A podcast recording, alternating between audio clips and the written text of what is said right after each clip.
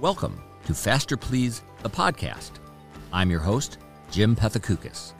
Several times a month, I'll feature a lively conversation with a fascinating and provocative guest about how to make the world a better place through scientific discovery, technological innovation, and economic growth. You're also going to want to check out my Faster Please newsletter. You're on Substack throughout the week for fresh essays, Q&As, and stories from around the internet and around the world.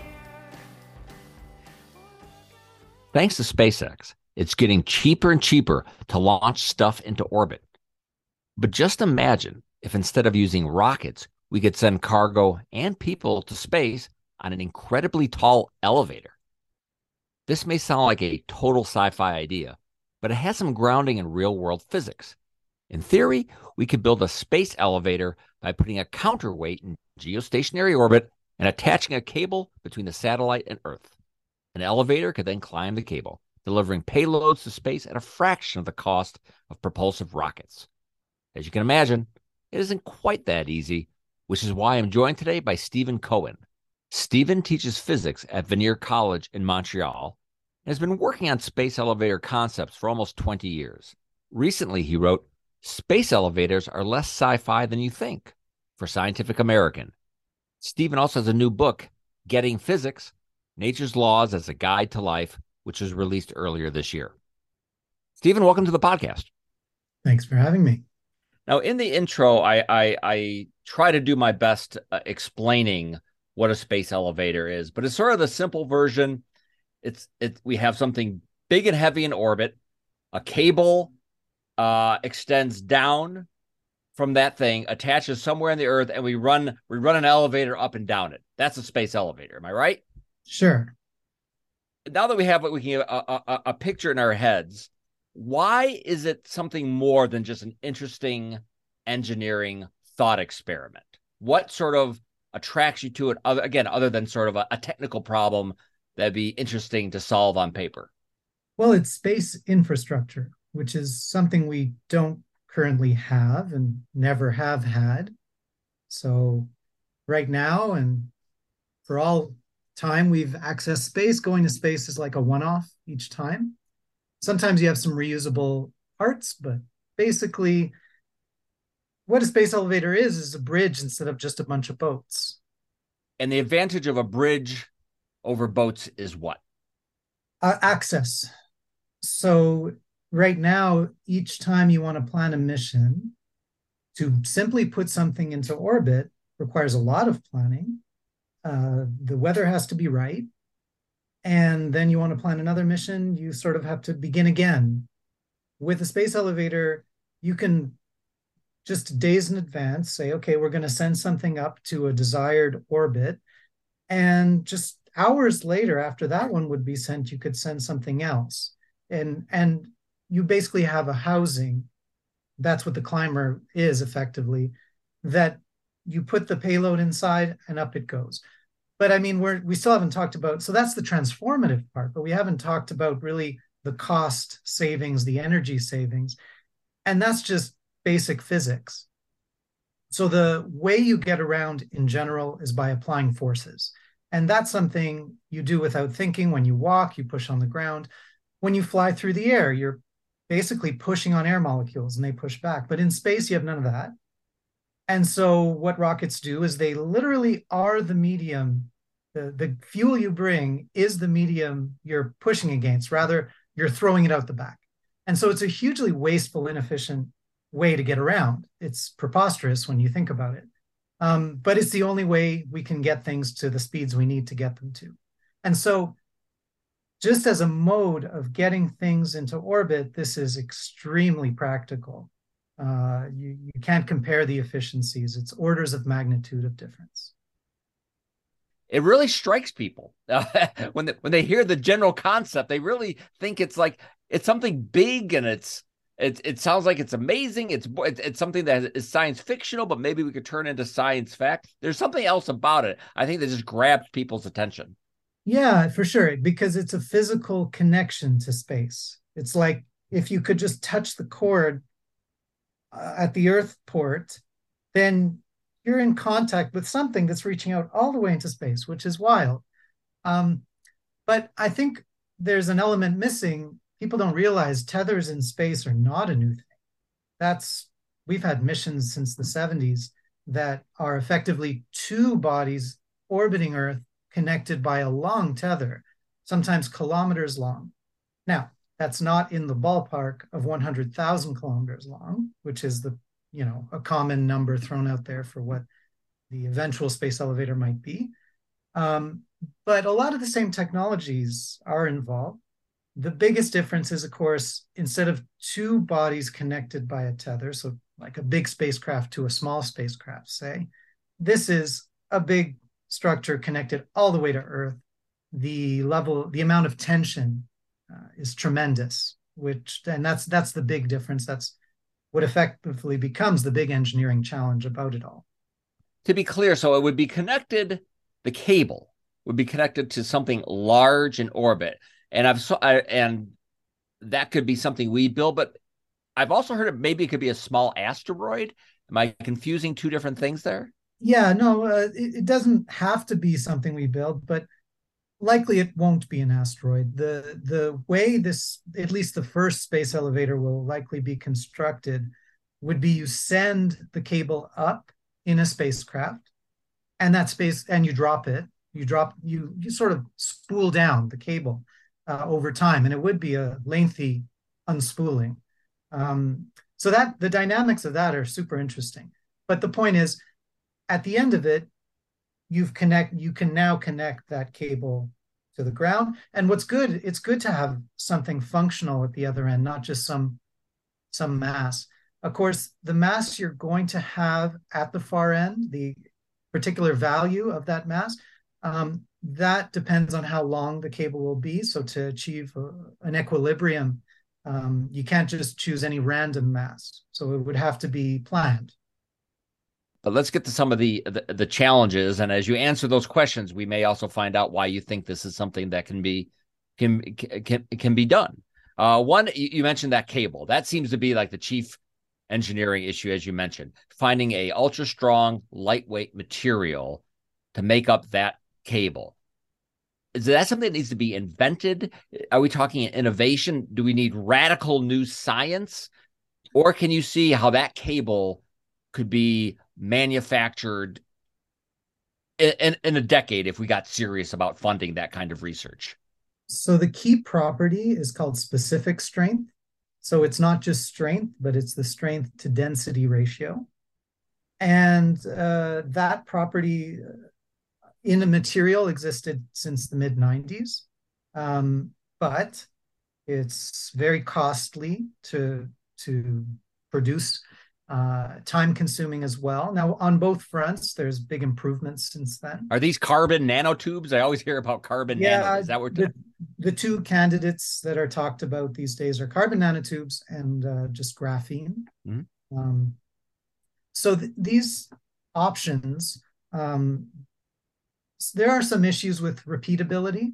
So the process, you think you're doing it the same twice, but you don't get exactly the same properties each time. So you know, the, it still needs to mature, but the the basic science is there. It's it's become a materials engineering kind of problem.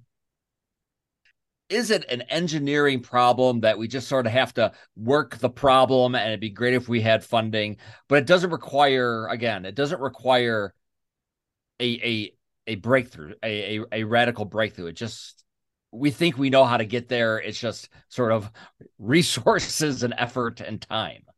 Yeah, yeah. It th- there are probably solutions to every problem that stands in its way. Um, I would say as the material problem is getting solved and as time is going on, a new problem is entering that is on the same level as the material problem. And that's our very, very crowded space environment that is only becoming a bigger issue. That problem's only going to get worse with time. Um, and the equator is a fairly busy area. Um, it's very likely that the space elevator will be situated slightly off equator, and the mechanics of that are sound. That's not a, a big issue. But on land or in the ocean? So probably on in the ocean is the proposals I've seen, but Uh, yeah, th- those are those are sort of the details, I, I would say. And uh, yeah, it, it will come down to economics, won't it? Once once the, I mean, we're still at the stages of design, but there's really no company that is clearly in charge and no administration institution is you know pulling all the strings what we have right now is a big project with a bunch of academics scattered around the world that are mm-hmm. i would say dabbling in it um, a lot of work has taken place i would say low intensity work that is you get 10 very useful studies done in the course of a year that's peanuts right. for something this on this scale so uh, yeah, yeah, there there needs to be probably a champion or several uh, on the uh, business side, I guess. Um, but also governments need to get involved for this to really take off. Must be a, maybe annoying that you that you can't find a super billionaire who is you know they seem to be very interested in rockets. You need to find one who's interested in uh, a, a, space elevator. That's that that would seem to be an important piece to the puzzle when you look at how uh, how things are going in in space and rocketry. Yeah, I mean, on the economic side of thing, if you want return on investment, you probably need to work on uh, steps to get there. So, partial space elevator, that's something which is basically a, a larger space tether. So, space tether on the order of thousands of kilometers. It, but it's still not. So, it's an easier challenge, um, but the payoff isn't nearly as high. Um, yeah, there need to be small aspects that are worked on that have return on investment that get you there. And uh, you know, there there are several that could be listed, but uh, if I could speak about the uh, the big investor of which you just mentioned, like there's another project that really reminds me of the space elevator, uh, something called Breakthrough Starshot. It's an attempt to send something interstellar, right? to, to send to another star system a very small payload, you know, on the order of grams, that we could then, once we get there, take a picture of, say, an exoplanet and send it back. And we'd get something way cooler than what our best satellites can, can do. Um, that project also has a few major engineering challenges, but I wouldn't say science challenges. We're now at the point where there's a road to it. It's also probably decades away. Um, it has spin-off technologies. They're really very similar. I but and the interesting thing is there seem to be investors putting more money into that one than space elevators. That's my impression. Um, not you know boatloads. The, uh, doesn't Mark? Uh, isn't that a Mark Mark Zuckerberg? He isn't hasn't he put money in that? I think if I'm not. And I don't I don't think he's the only one. Yeah. Um, no, but yeah, yeah. So I, I'm not I'm not fully aware of all the happenings surrounding Breakthrough Starshot, but yeah. it's worth mentioning that the space elevator is completely transformative for life in our solar system, really. or you know, we talk about colonizing the moon and Mars, and that would be really neat, but it's sort of a pipe dream if you can't uh, support it, you know? Uh, sending a single person or several to Mars that's a big, big undertaking. But now for them to live there in a supported way, the amount of mass you have to get there is tremendous. And you can't do this in a sustainable way without infrastructure. So th- the point I'm making is a space elevator really transformative for the solar system. And I don't want to speak down on Breakthrough Starshot. I don't want to speak ill of that project. Totally cool. I'm on board. But uh, that one I would say is more um, it's transformative uh, in the sense that you could actually send something to another star. We've never done that before. But it wouldn't change life as we know it unless our picture happens to show uh, uh, something living on an exoplanet. So someone else's space elevator, perhaps. uh, so the the um so it's really sort of the economics and efficiency of uh, getting something off the ground into orbit. Uh, has has that economic potential calculus been changed, or will it would it be changed by reusable uh, rockets? I mean, that's the because when we when maybe you uh, first got interested is probably a, it was probably either pre SpaceX or maybe SpaceX early days, and those costs have come down. Those costs are expected to continue come down. So, so at some point, does that make does very cheap reusable rockets does it make a space elevator irrelevant? Right. So uh, before we get to the cheap chemical rockets, uh, cheaper chemical rockets, uh, there are other changes that have taken place. For example, nuclear uh, rocketry. Uh, there's also the idea of solar sails and things like that. But of course, none of those can address the primary reason why a space elevator is useful, and that's to get out of the Earth's gravity well. Um, so that's where you need chemical rockets, or, well, nothing else. That nothing else will do it because you need a tremendous amount of power uh, in order to reach those speeds, unless you can just climb along a cable.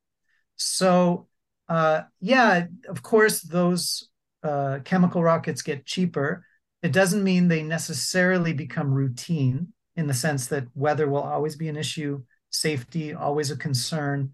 Uh, they're not green. And if you intend to get really serious about space and the way people are talking about it, we are talking about such wasteful practices there. It's, it's just unconscionable in a way.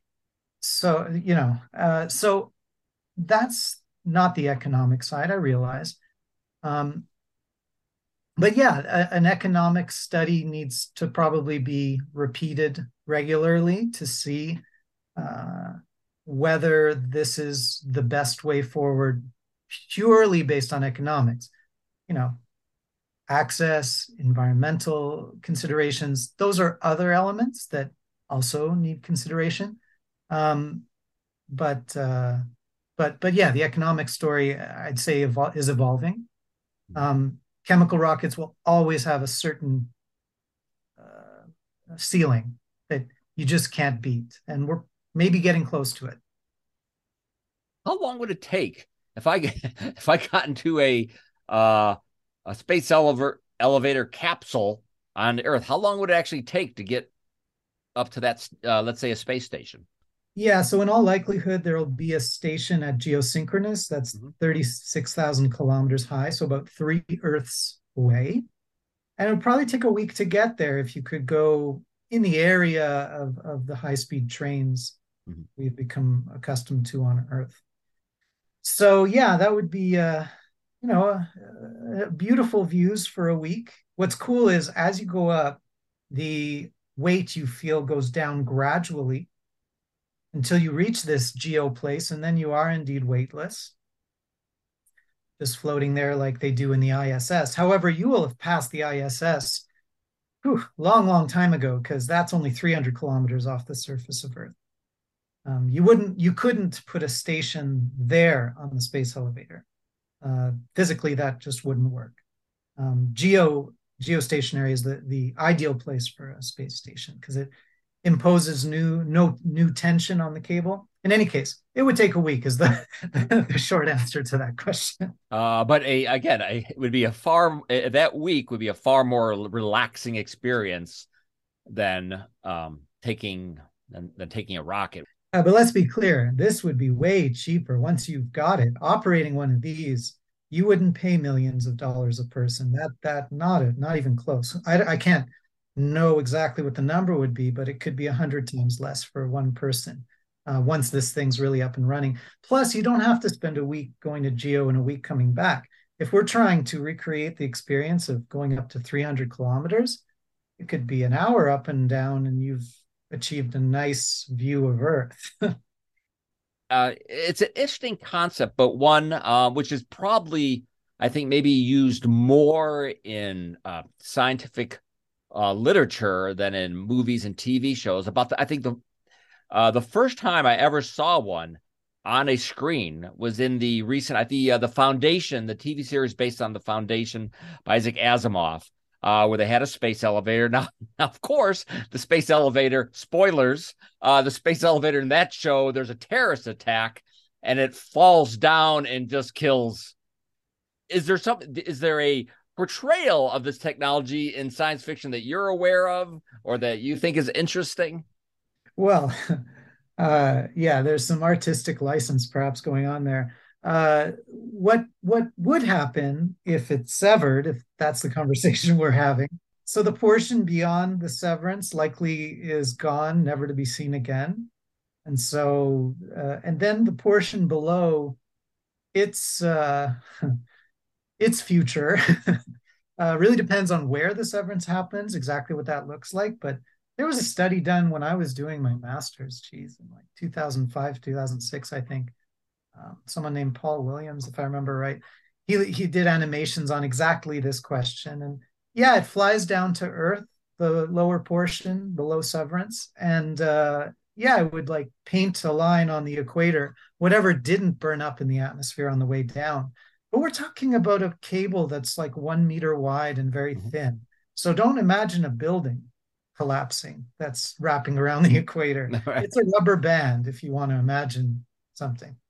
The piece you wrote uh, in Scientific American, have you gotten any feedback on that from uh, from uh, other you know other scientists, astrophysicists, engineers? What kind of response have you gotten, if any?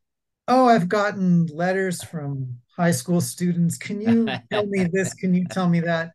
It was a completely honest piece. So I I am not uh, what I would even call a space elevator advocate. But the moment I start talking about it, I get excited. So, you know, to, to be clear, uh, yeah, there are definitely a quick perusal of, uh, you know, some of the online message boards reveals a lot of, well, trolling, uh, where, you know, uh, some people may be informed, some people who aren't. Uh, just you know write a thousand reasons why this will never happen x y z um, but most of the feedback i've gotten in the circles i would pass through are just that was delightful to read you know yeah, no yeah no I, I think it approached it with the the appropriate level of seriousness for something that's it's interesting uh it's it's not tomorrow uh but it's it's possible and let's let's give it some thought. I mean, that doesn't seem that doesn't that, that seems like a, a very reasonable approach to the issue.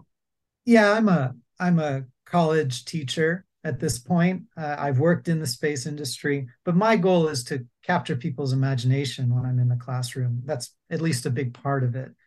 And so the space elevator ticks a lot of boxes in that department. Exactly where it'll go in terms of economics and all that, uh, I don't really know and and in my uh, day-to-day life uh, space elevator is something i dabble in when i have free time and when i feel like it you know uh, it, it it is like uh, something i write about in a small part of the book that i released recently that i published recently but it's it's mostly a general physics book for example it's not the focus of my life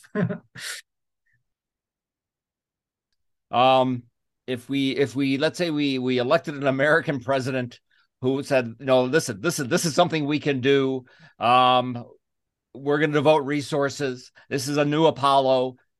Could you, with enough effort, could you say within a decade we could have uh, a, a space elevator if we had that kind of enthusiasm and allocation of resources? I think in a decade we could have a, a design that is pretty mature and i think a decade after that it could be built but that but again that that would take the kind of backing that is uh, associated with serious projects. And you talk about many countries coming together. So i was actually sorry to go on a little tangent. There was a a, a film that had a space elevator recently released in china. I cannot recall what it was, but a lot of the recent conversations I've had because of that Scientific American article were were from that. Reporter journalists in China wanted to know more about space elevator. Their question for me was uh, on the lines of what you just asked me: Is this realistic? And I said, probably true that the engineering challenge becomes a bit smaller than the challenge of getting all the groups to do this thing together. you know, uh, the the scale of the teamwork, cooperation for a project on this scale, this is a lot bigger than the International Space Station, not just in in terms of its physical size, in terms of gee things like space law that come into play, all kinds of areas that some of which we haven't even considered yet. Uh, you know what? That that may sound like a bug, but I don't know. Maybe that's actually a feature. Get everybody together working on something. Stephen, thank you very much. This was outstanding. Thank you for your time. Oh, it's my pleasure. Thanks for having me.